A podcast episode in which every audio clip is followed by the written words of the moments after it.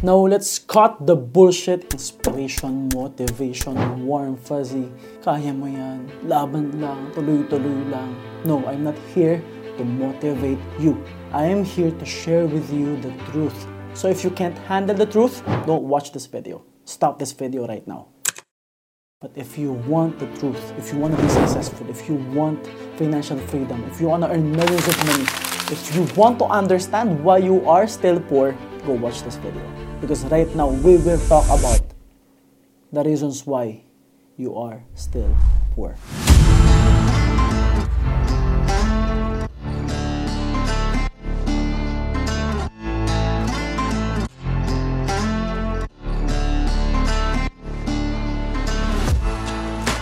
Yes, good day to you guys, and welcome to another episode of Principles by MJ Lopez. Here in this podcast, we will talk about life, business, career, entrepreneurship, leadership, and success principles that you can use to manifest and create the life that you want. And right now, we will talk about the seven reasons why you are still poor. Because let's be real, who you are right now is a byproduct of your decisions, and everyone has a choice. Yes, I understand some people are blessed with privileges, some people are blessed with really, really rich parents, really wealthy families. And if they are super wealthy, probably they are not watching this video. And if they are, that's really good for them. It's because no matter how rich they are, they are still learning and growing. And we all know that it's important when it comes to sustainability. But again, I understand. Merong mga pinagpala talaga. Meron talagang totoong swerte. But that's not an excuse. The main reason why I created this video for you is to talk to you about the reality. And the reality is, pwede kang yumaman. Pwede kang maging successful. 90% of the millionaires I know, lahat galing sa hirap. 80% of the millionaires that I know, friends, connections, part of my network, walang natapos. So wala kang excuse. So kung mahirap ka ngayon at gustong gusto mong yumaman, isa lang ibig sabihin yan, meron kang maling ginagawa. And right now, we will talk about the reality, the truth. Ano ba talaga yung dahilan? Bakit mahirap ka pa rin ngayon? At kung mayaman ka na, ano yung pwedeng maging dahilan? Para maghirap ka. So again, our topic for this podcast is the seven reasons why you are still poor. Number one, you are toxic. Lagi kong sinasabi na kung ano yung itananim, siya rin aanihin. And that's the reality. If nagtatanim ka ng kabutihan, if nagtatanim ka ng mabubuting bagay, babalik at babalik sa'yo yan. Pero kung nagtatanim ka ng puro problema, doble balik sa'yo yan. Kung nagtatanim ka ng hate, doble balik sa'yo yan. Kung nagtatanim ka ng negativity, doble balik sa'yo yan. Think about it this way. Simulan natin sa utak. Your mind is like a garden, right? Malawak na lupain. Unlimited possibilities because you can think about anything. You can imagine anything. You can visualize and project the future.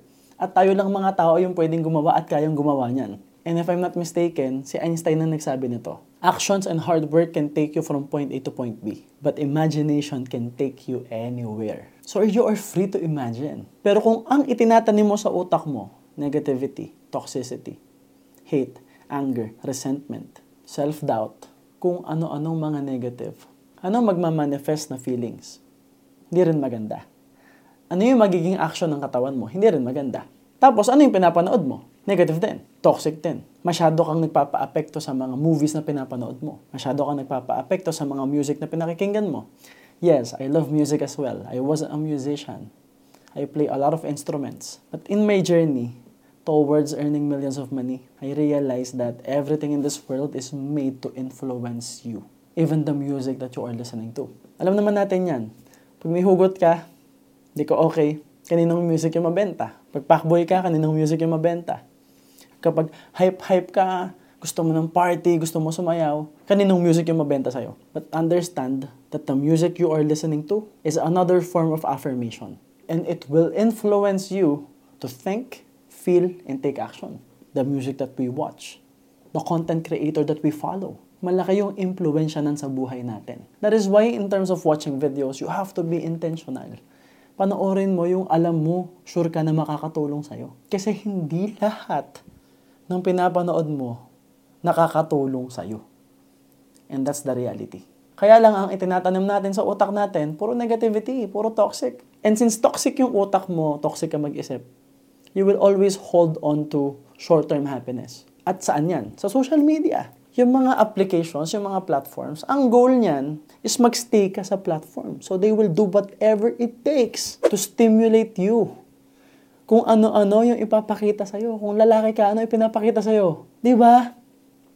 Tumatalbog-talbog, umaalog-alog. Kung babae ka, ano pinapakita sa'yo? Alam ng phone mo, lahat ng galaw mo, sa totoo lang. That is why right now, I'm trying to stay away from my phone. If I want to accomplish things, if I want to accomplish something, I'll stay away from my phone and focus on what I have to do.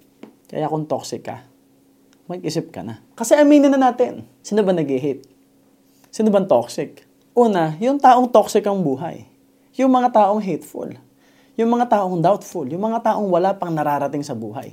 And don't get me wrong, there are people who were actually victims. Talagang may nangyaring hindi maganda sa kanila, may nangyaring masama sa kanila, sobrang sakit ng pinagdaanan nila, but that is not an excuse to hate people. Hindi siya excuse na iparamdam mo sa iba yung naramdaman mo dati.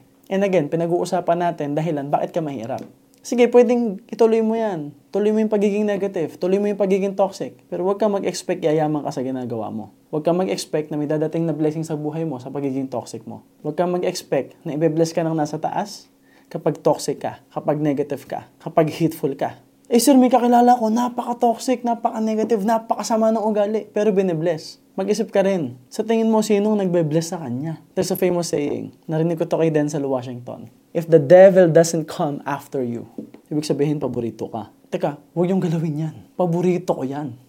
Sira ulo yan eh. And if the devil comes at you, it means tama yung ginagawa mo. Mas mabilis yumaman at mas fulfilling ang pagyaman kung hindi ka toxic. So yeah, kung mahirap ka pa ngayon, reflect. Baka kasi napaka-toxic mong tao. Number two is, you cannot handle the truth.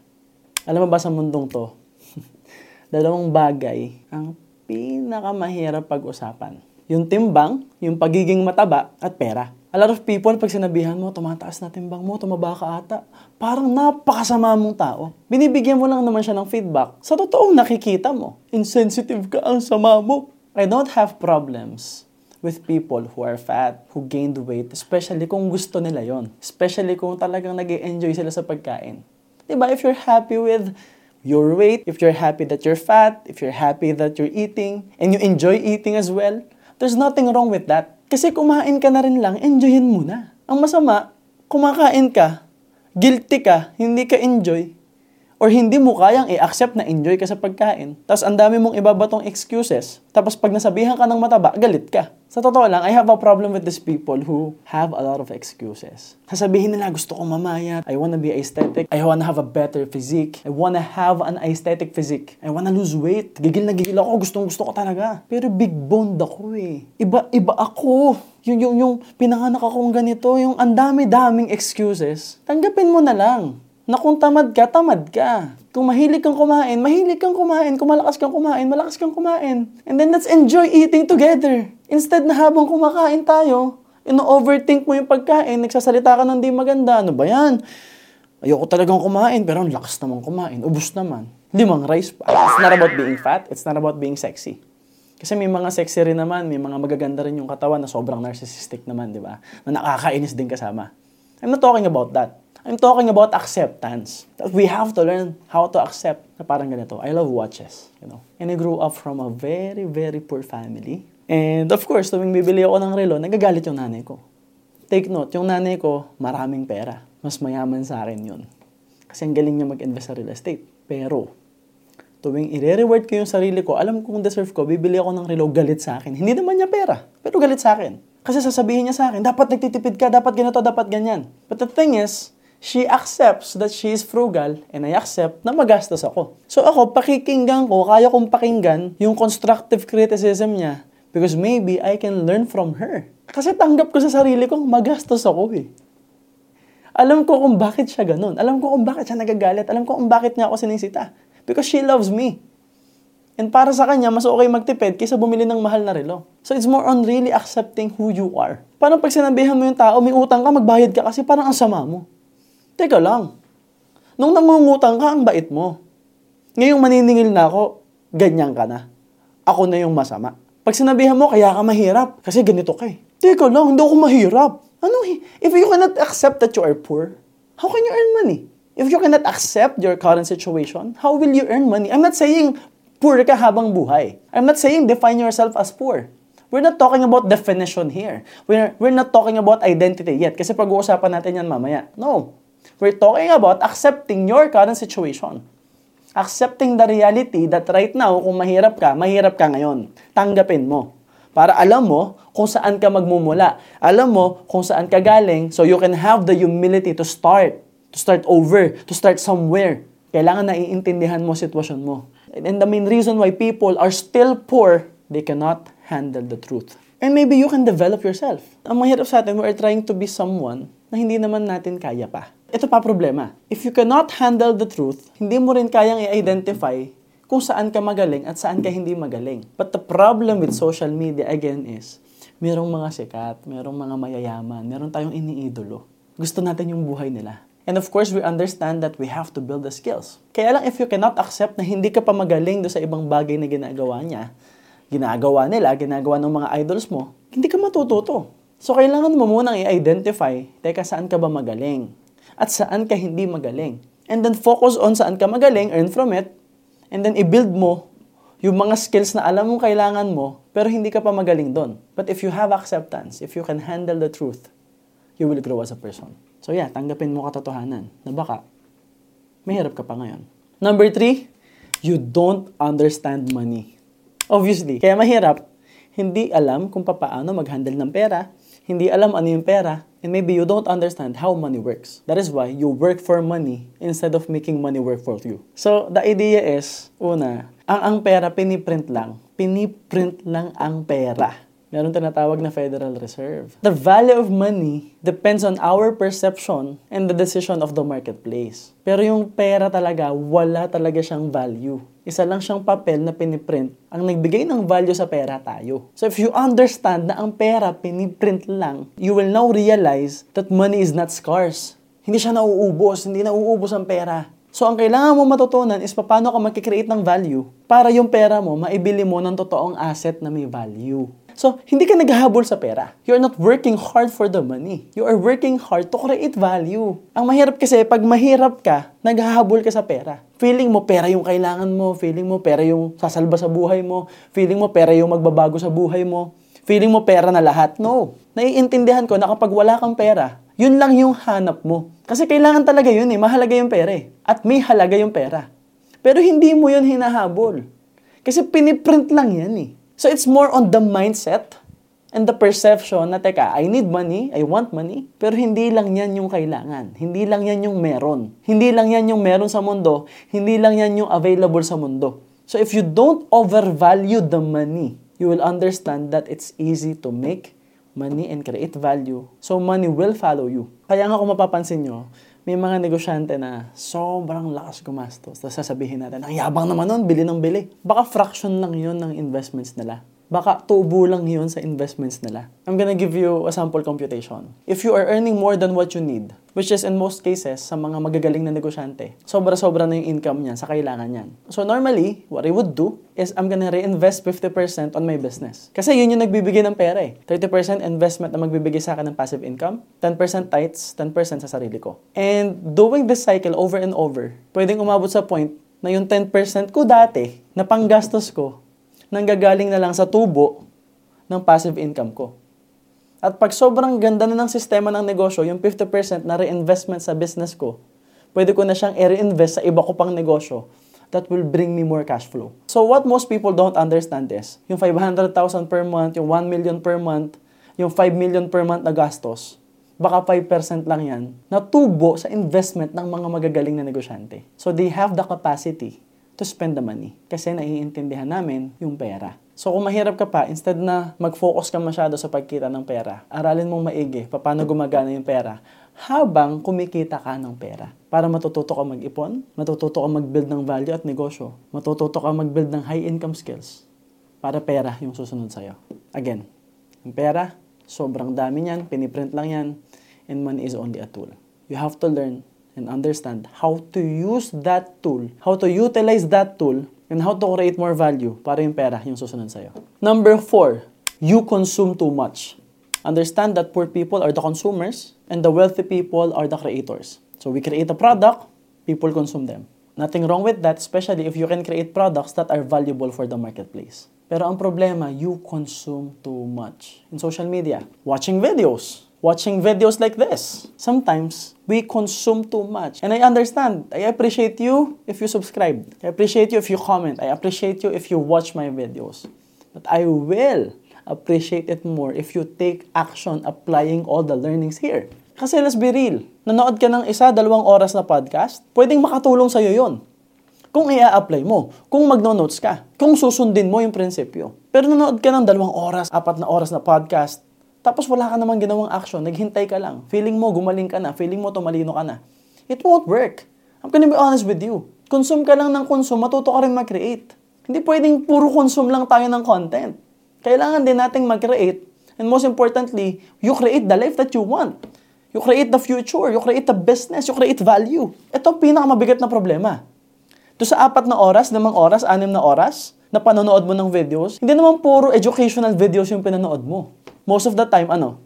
Adult videos. TikTok na mga sumasayaw na babae o lalaki or whatever. Scroll ka lang ng scroll ng nakakatawa, nakuha yung attention mo, 15 seconds, 30 seconds, sobrang bilis ng transition, iba't ibang videos, na-stimulate yung utak mo, na-stimulate yung mata mo, hindi mo namamalayan, apat na oras ka nang walang ginagawa apat na oras ka nang nagpo-procrastinate. You consume too much. Most of the time, we consume too much food. Lakas natin kumain, kaya nanghihina tayo. Hindi na kaya ng digestive system mo yung kinakain mo. Sometimes you consume too much information na hindi mo naman kayang i-apply. But in reality, ang magpapayaman sa'yo, yung basics lang. At kailangan mo maintindihan yung basics. You consume too much alcohol. Uwi ka ng laseng, gising ka ng laseng, lalo kang walang magagawa. Lalong walang magandang mangyayari sa'yo. Lalo kang hindi makakapag-take ng action.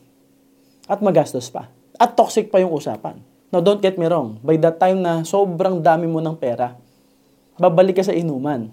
Bakit? Kasi there are deals, there are bondings na mapapainom ka talaga ng konti. Pero understand na from being really poor to becoming a multimillionaire, merong proseso kang dadaanan na hindi ka pwedeng uminom. Na hindi ka pwedeng kung ano-anong substance yung sinisinghot mo, sinisindihan mo, at ini-intake mo at nilalagay mo sa katawan mo. Kailangan tama yung paraan mo ng pag-iisip para matuto ka merong tamang proseso. And if you consume too much of anything, it won't help you.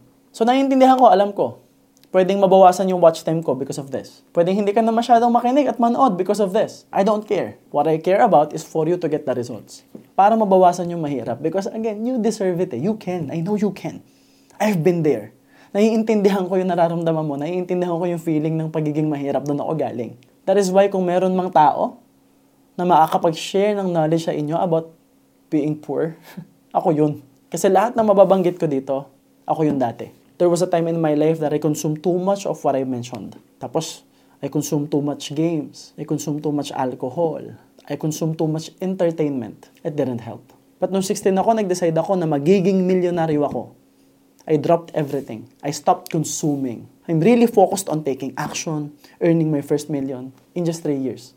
Milyonaryo. And I realized that I really can create the life that I want. So yeah, stop consuming too much. Number five, your identity. Because of our upbringing, because of what our parents had been telling us while growing up, because of the friends that we had, maybe because of the education system. Hindi ko sinisisi, but that's the reality na yung mga tao sa paligid natin, sila dapat yung nagpapalaki sa atin ng tama. They should be the people who nurture us, who give us the right information, because the young generation has unlimited potential. But the problem is, paulit-ulit sinasabihan, mahirap ka, pangit ka, ito ka, bobo ka, and stuff like that. At pag paulit-ulit sinasabi sa atin, yun na yung nagiging identity natin. For me, it's weird and it's super absurd that there are people na pagkagising nila sa umaga, naramdaman nila parang babae ako So I now identify as a woman. At pag ginawa niya yon, in-announce niya yon sa social media, some people will be cheering. Yeah, empowerment, slay girl. Like overnight, nagpalit ka ng identity. Susuportahan ka. And yet, from being poor, guys, from being poor, you wanna change your identity na ano, yayaman ako, gusto kong yumaman. Na from being labeled as bobo, from being labeled as walang natapos, from being labeled as pasaway, as if hindi ka na pwedeng magbago, from being labeled as tambay addict, Paggising mo sa umaga, nag-decide ka. Sasabihin mo sa sarili mo, babaguhin ko na buhay ko, ayoko nang maging addict. Babaguhin ko buhay ko, ayoko nang maging tambay. Babaguhin ko buhay ko, ayoko nang magsugal. And yet, you will take action. Pag in-announce mo yun sa social media, walang maniniwala, walang susuporta. Pagtatawanan ka, ida-down ka ng mga tao. So nakakatawa na yung gender mo, bigla na lang pwede mong baguhin, pero yung financial status mo, hindi. Think about it, guys. Na in reality, mas madaling baguhin yung financial status mo kaysa gender mo. Sa realidad ng mundo, ha? Even if you look at the science and biology, kailangan mo nga ng gastos eh, para sa sex change eh. I respect you guys, don't get me wrong. If you are a female or a male or you wanna call yourself something else,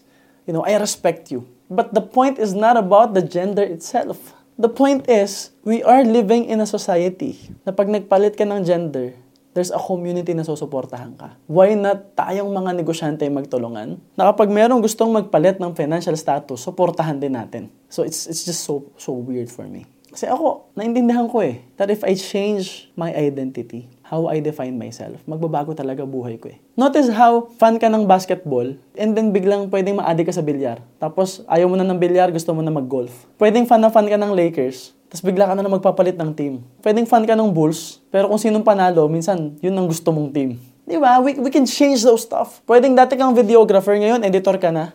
Hanggang sa maging vice president ka na ng sarili mong kumpanya. So walang imposible. It's all about how you define yourself. But that's really a question that you have to answer. How do you define yourself? Ikaw makakasagot niyan. Because yun ang dahilan kung bakit mahirap ka pa rin hanggang ngayon. Number six, you're lazy. You're just lazy, tamad ka lang. Ang mahirap sa pagiging tamad is you will look for shortcuts. Naghahanap ka ng quick way. Easy way to get money. Easy way to earn money. Fastest way to earn money. Kaya ka na-scam. Kaya ka naloloko. Masyado kang nagmamadali. Hindi ko nga maintindihan sa iba. Tamad, pero nagsisipag sa maliit na sweldo. Tamad, pero nagsisipag sa minimum. Nothing wrong with that except understand that di ka naman tamad ah. Di ba nagtatrabaho ka? Di ba nag-effort ka naman? Di ba ginagawa mo naman yung best mo? But why is it that when it comes to earning millions, when it comes to having a better life, tinatamad ka na? Pero doon sa trabaho, na wala naman pakialam sa iyo yung boss mo, hindi ka natatrato ng tama, toxic pa yung community, toxic pa sa trabaho, bakit doon tayo nag effort ng sagad? Now, don't get me wrong. Tama na nag effort ka, tama na ginagalingan mo sa trabaho. Pero alam mo kung saan mo dapat mas galingan? Sa future mo, sa buhay mo. At naiintindihan ko, ang nangyayari kasi kapag mahirap pa lang tayo, di ba? Trabaho tayo, trabaho para magkapera. Siyempre, pagod na pagod na tayo sa trabaho, di ba? Sagad na sagad na tayo sa trabaho, di ba? Tapos toxic sa trabaho, tapos hindi tayo masaya, di ba?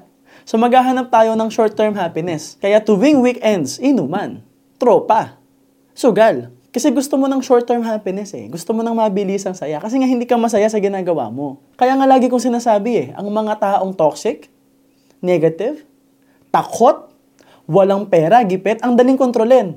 Ang daling i-manipulate. Because they even control the prices. Pansin ba natin, may bonus tayo ng Pasko, pero lahat ng bilihin, mataas. So, ubus din yung bonus mo. Laging sakto lang, di ba? So, kailangan mo magsakripisyo ng saya mo muna. Work harder on something else so that you can earn more money and you can buy your freedom na at some point, magagawa mo yung mga bagay na gusto mong gawin, magiging masaya ka long term. Kaya lang hindi nga pwedeng tamad ka. Lahat ng bagay kailangan pinaghihirapan. Lahat ng bagay kailangan sipagan. Gusto mo ng magandang katawan, sisipagan mo. Gusto mong gumaling sa sports, sisipagan mo. Gusto mong gumaling sa games, sisipagan mo.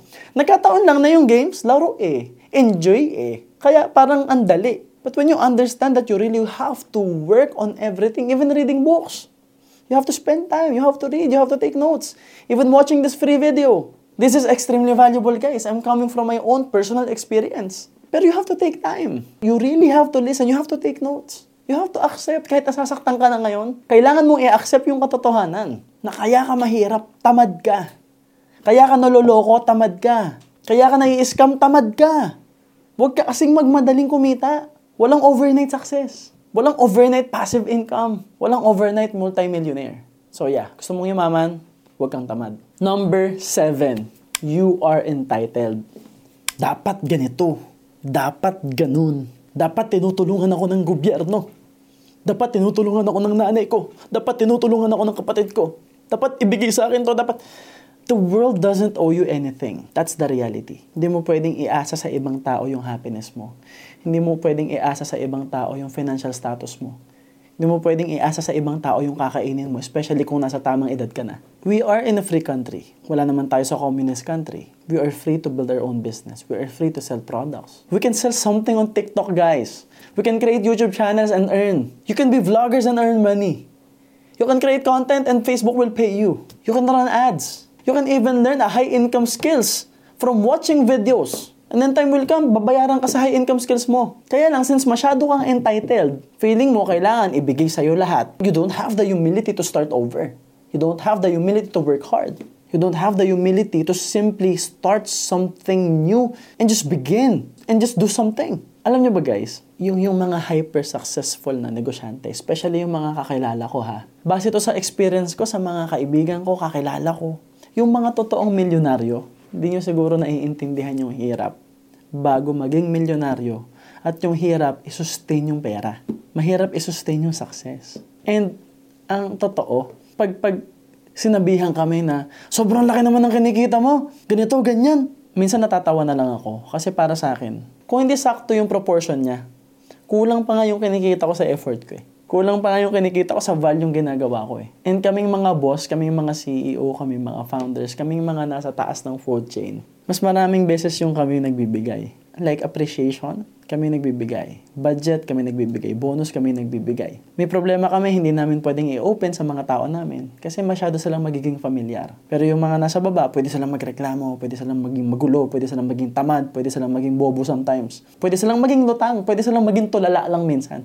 But hyper-successful people, the entrepreneurs, di kami pwedeng lutang. We are making decisions every day. We are making hard decisions. We have to decide. Mahirap, lagi kang mag-isa. Feeling mo, mag-isa ka rin lagi. Pag leader ka, nasa taas ka, yung mga tao sa paligid mo, lalapitan ka lang kapag may kailangan sa'yo. Kapag nagsa-celebrate na sila, may na-achieve sila, masaya na sila, makakalimutan ka nila.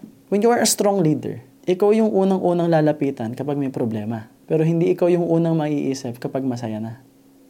Kapag celebration na. And bilang negosyante, kailangan mong tanggapin yon. Kasi that's the price you have to pay if you wanna earn millions of money. So, hindi ka pwedeng entitled. Kasi hindi lalaki organization mo kapag entitled ka. Hindi ka magiging maayos na leader kapag entitled ka. Ang problema, kung sino pang mahirap, sila pang entitled. Notice in the comment section, binigyan mo ng libreng content, binigyan mo ng libreng value, wala namang bayad, hindi naman malaki kita sa pagkikreate ng content, especially kami mga negosyante, lalo na yung mga short forms like TikTok, 'di ba? Nag-create ka ng libreng video para turuan yung mga tao ha. Ikaw pa mag-explain. Kailangan mo pang i-explain sa kanila at patunayan sa kanilang mayaman ka. 'Di ba? Nag-release ka ng kotse to inspire them. Tinuro mo yung tools, ano sasabihin? Patingin ng ORCR, totoo ba yan? Ganito yan. Magagalit pa sa iyo eh.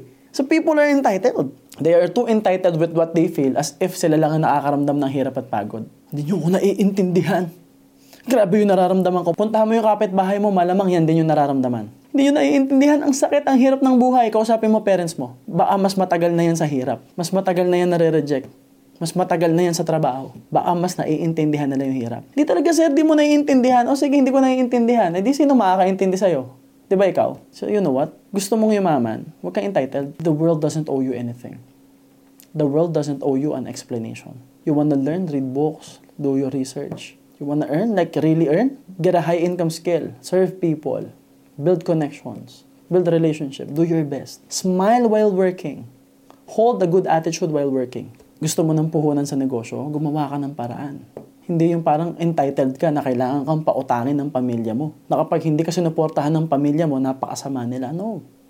You are not entitled with the support. Natatawa nga ako sa iba eh. Sasabihin, Sir, di mo naiintindihan. Hindi kami sinusuportahan ng pamilya namin. Sino mas sinuportahan sa atin agad? Sige nga, comment kayo. Comment kayo. Sino dito yung mga negosyanteng hindi rin sinuportahan agad ng parents? Hindi rin sinuportahan agad ng magulang. Hindi rin sinuportahan agad ng pamilya. And maybe kahit successful ka na, hindi ka pa rin sinusuportahan. Sige nga, comment nga kayo. Because we have to understand na, teka, hindi ka nag-iisa. Hindi talaga agad susuportahan ka. Don't be entitled. That's the truth. Yes, tamang suportahan ka. Pero hindi pwedeng entitled ka. Pag hindi ka sinuportahan, tuloy lang, laban lang. Ganun talaga eh. Kailangan mong tanggapin yung realidad. So ang akin, if you are watching this video, if you're listening to this podcast, make sure na yung pitong nabanggit ko, wala sa'yo. And kung at some point tinatamaan ka, understand that you can change. Understand that you can be better. Understand that you can develop yourself. Especially kung gustong gustong gusto mo talagang yumaman. So yun lang guys, if you like this video and I'm sure that you do, please like, comment, share, subscribe, engage in all our channels and help us get 100,000 subscribers in YouTube and maybe soon magiging 1 million pa to. And of course, give us a 5-star rating in Spotify and a 5-star rating in Facebook because we are here dedicated to create value for you guys. And if you like more videos like this, more episodes like this, yung Real Talk session, please send us a message. Please comment para alam namin na gusto nyo yung ganitong klase ng videos. So yun lang guys, this is the end of the episode and always remember that everything good starts with a yes. And yes, my name is MJ Lopez and see you soon.